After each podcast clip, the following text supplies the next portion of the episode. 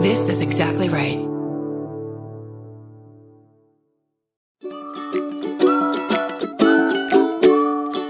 I'm Sarah Iyer, And I'm Stephen Ray Morris. hosts of the Purrcast. That's Purr with three R's. It's a podcast all about cats. We can't talk to cats, so we talk to people who know and love them. Each episode, we invite a fellow feline lover, comedians, celebrities, kitty caretakers, and animal artists, to name a few, and we gush with them about our favorite furry friends. Tune in to the Purrcast on Exactly Right Network for new episodes every Wednesday. Listen and subscribe to the Purrcast and all of Exactly Right's shows on Apple Podcasts, Stitcher, or wherever you like to listen. Right meow.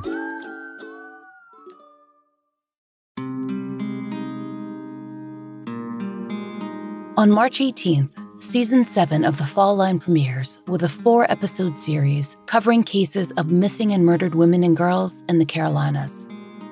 Made up of multiple vignettes and a primary case per episode, this series highlights cases that, while solvable, have languished without concentrated public attention. Interwoven with history, stories dating back as much as half a century, and contemporary cold cases, Carolina Girls features the stories of Brittany Locklear, Nashan Huff, Aaliyah Bell, and many others, and provides a platform for their families who've worked so long to see these cases resolved. Like Connie Chavis, the mother of Brittany Locklear from eastern North Carolina, over the years, what types of like rumors do you feel like you hear over and over again? tips, and it gets frustrating sometimes. Cause that's a lot of what happened to Brittany's case. Rumors and not calling them facts and stuff. And they had to go through all these leads, and that's wasting time that they could be working on her case. And the mother and sisters of Nishan Huff, who live in Greenville, South Carolina. To me, they shouldn't leave the parents out. The parents are asking because that, that's their child. If that was their child, they'd be asking questions. And I'm conscious I was asking questions. Like I said before, they said, oh, it's a cold case. They work third shift. Okay.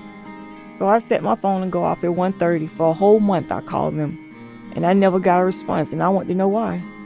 Or the family of Aaliyah Bell, who are from Rock Hill, a town that sits on the border of both states.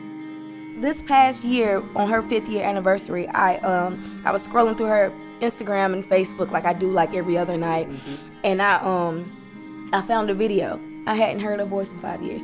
And it just broke me down because i hadn't heard that voice in so long.